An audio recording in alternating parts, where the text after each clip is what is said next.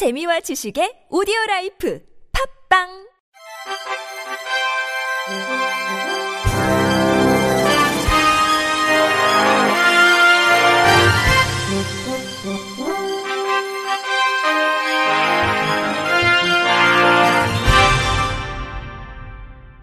청취자 여러분 안녕하십니까? 8월 31일 수요일 KBRC 뉴스입니다.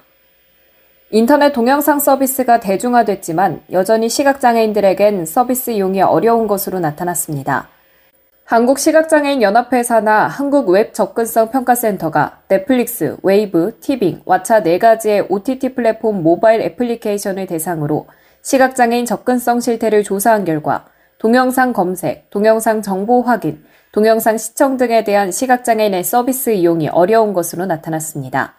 특히 OTT 내 총 5개 서비스 이용 기능인 로그인, 검색 기능 사용, 동영상 정보 확인, 동영상 시청, 앱 설정 변경 중 시각장애인이 불편함 없이 이용 가능한 기능은 넷플릭스의 앱 설정 변경에 불과했습니다. 티빙과 왓챠는 동영상 시청과 앱 설정 변경이 불가능했고 웨이브의 안드로이드 앱에선 앱 설정 변경이, iOS 앱에선 검색 기능 사용과 동영상 시청이 각각 이용 불가능한 것으로 나타났습니다. 동영상 시청 기능의 경우 동영상 재생 버튼에 대체 텍스트가 제공되지 않아 시각장애인들이 재생 버튼을 선택할 수 없었으며 동영상 시청 중엔 재생을 일시 정지할 수 있는 버튼, 음량 조절 버튼, 설정 버튼 등이 화면에서 사라져 시각장애인들의 동영상 플레이어 이용이 매우 불편했습니다. 또 위와 같은 작동 버튼이 다시 화면에 나타나더라도 사용자가 화면 낭독 프로그램을 통해 미처 탐색하기도 전에 화면에서 금세 사라져 제대로 이용할 수 없었습니다. 한국웹접근성평가센터 관계자는 기술의 발전은 장애로 인한 불편함을 줄이고 사회 참여 범위를 확대시키지만 장애인의 정보 접근에 대한 고민이 없는 기술의 발전과 새로운 서비스의 등장은 장애인과 비장애인의 정보 격차를 심화시키기도 한다고 말했습니다. 발달장애인이 주간활동 서비스를 신청하는 세부 절차가 시행령으로 규정되고 장애인 복지시설 범위에 피해장애 아동쉼터가 포함되는 등 장애인 관련 제도가 개선 보완됩니다. 보건복지부는 어제 국무회의에서 이런 내용을 담은 장애인복지법 시행령 일부 개정 영안이 의결됐다고 밝혔습니다. 이로 인해 성인 발달장애인이 주간활동 서비스를 신청할 때 수급 자격을 판단하는 절차가 보다 분명해집니다. 주간활동 서비스를 신청하려면 서비스 종합조사 점수가 있어야 하는데 종합조사 대상과 항목을 그동안 지침으로 운영하다가 시행령으로 규정하게 된 겁니다. 아울러 장애인 학대로 피해를 입은 장애 아동의 임시 보호를 위해 피해 아동 쉼터를 설치 운영할 수 있도록 장애인 복지법이 개정됨에 따라 해당 시설이 장애인 복지시설에 포함됩니다.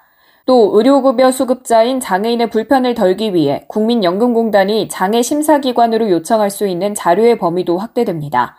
이에 국민연금공단은 장애심사에 필요한 의료급여 관련 자료를 직접 보유기관에 요청해 확인할 수 있습니다. 복지부는 그동안 장애인들이 장애정도 심사와 관련해 증빙자료 제출에 많은 어려움을 겪어왔으나 이번 시행령 개정으로 장애인분들의 불편이 다소 해소될 것으로 기대한다고 밝혔습니다. 장애인과 비장애인, 지역주민과 전문 체육인이 장벽 없이 함께 어울려 수영, 볼링, 농구 등 다양한 스포츠를 즐길 수 있는 서울 어울림체육센터가 2025년 노원구 수락산역 인근에 들어섭니다.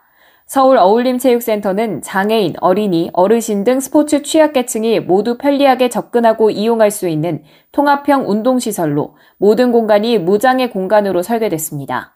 시는 이미 설계 단계에서 장애물이 없는 생활환경 인증 최고 등급인 최우수 등급 예비 인증을 획득했습니다.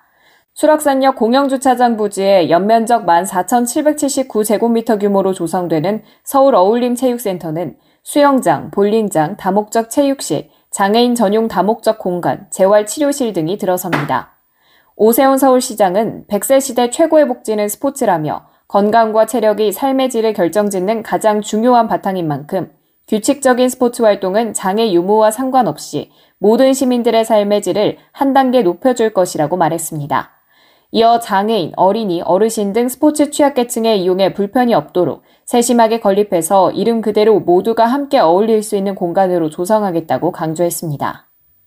전국에서 유일하게 장애인 근로자의 고용 창출을 비롯해 장애인 관련 인력들의 역량을 한층 높일 수 있는 연수시설이 전북에 들어설 전망입니다. 전북도는 29일 도청회의실에서 김관영 지사와 조향현 한국장애인 고용공단 이사장, 우범기 전주시장이 참석한 가운데 장애인 고용 교육 연수원 건립사원의 원활한 추진을 위한 업무 협약을 체결했습니다. 이날 업무 협약에 따라 전북도 등 3개 기관은 앞으로 연수원 건립 지원을 위한 기관 간 세부 역할 규정, 장애인 고용 교육 연수원 건립 관련 협업체계 구축 등 사업 추진을 위해 긴밀히 협력해 나가기로 했습니다. 한편 장애인 고용교육연수원은 오는 2027년 준공과 개원을 목표로 현 자림원 부지인 전주시 덕진구 성덕동 1원에 건립될 예정이며 장애인 고용 전문가 양성, 장애인 직무 역량 강화, 장애인 고용 사업주 교육 등 장애인 고용을 촉진하기 위한 전문 교육시설로 운영될 예정입니다. 경기도 장애인 생산품 판매 시설은 지난 26일 중증장애인 생산품 판로 지원을 위해 김포도시관리공사와 업무 협약을 체결했습니다. 이번 업무 협약은 김포도시관리공사의 중증장애인 생산품 구매 활성화와 지역사회 일자리 창출, 장애인 소득 증대를 위한 판매 촉진에 대한 관심으로 추진됐습니다. 김포도시관리공사 김동석 사장은 이번 업무 협약을 통해 중증장애인 생산품에 대한 임직원들의 관심을 키우고 생산자와 구매자의 관계를 넘어 가치를 구현하는 관계가 되길 기대한다고 전했습니다. 경기도 장애인복지과 왕규일 팀장은 업무 협약을 준비한 김포도시관리공사에 깊은 감사를 표한다며 중증장애인 생산품은 많은 이들의 관심이 필요하다. 경기도에서도 장애인이 자립할 수 있는 환경을 구축하기 위해 노력을 아끼지 않겠다고 밝혔습니다. 경기판매시설 원부규 원장은 중증장애인 생산품에 대한 김포도시관리공사의 관심에 감사를 전한다며 장애인의 삶이 나아지고 장애인들이 자립할 수 있는 기틀을 마련하기 위해 노력하겠다고 말했습니다. 지난달 장애인 US 오픈 골프대회 초대 챔피언에 등극한 이승민 선수가 이번 주 한국 프로골프 코리안 투어 LX 챔피언십에 출전합니다. LX 챔피언십은 모레부터 나흘 동안 경기도 안산시 아일랜드 CC에서 열리는 올해 신규 대회입니다. 이승민은 지난달 미국 노스캐롤라이나주에서 열린 US 오픈에서 최종 합계 3언더파를 기록해 스웨덴의 펠리스 노르망과 연장전을 치른 끝에 우승한 선수입니다. 자폐성 발달장애 3급인 이승민은 미국 골프협회가 올해 창설한 장애인 US 오픈의 첫 우승자가 됐고 때마침 국내에서 큰 인기를 끈 드라마 이상한 변호사 우영우와 맞물려 더욱 화제를 모았습니다.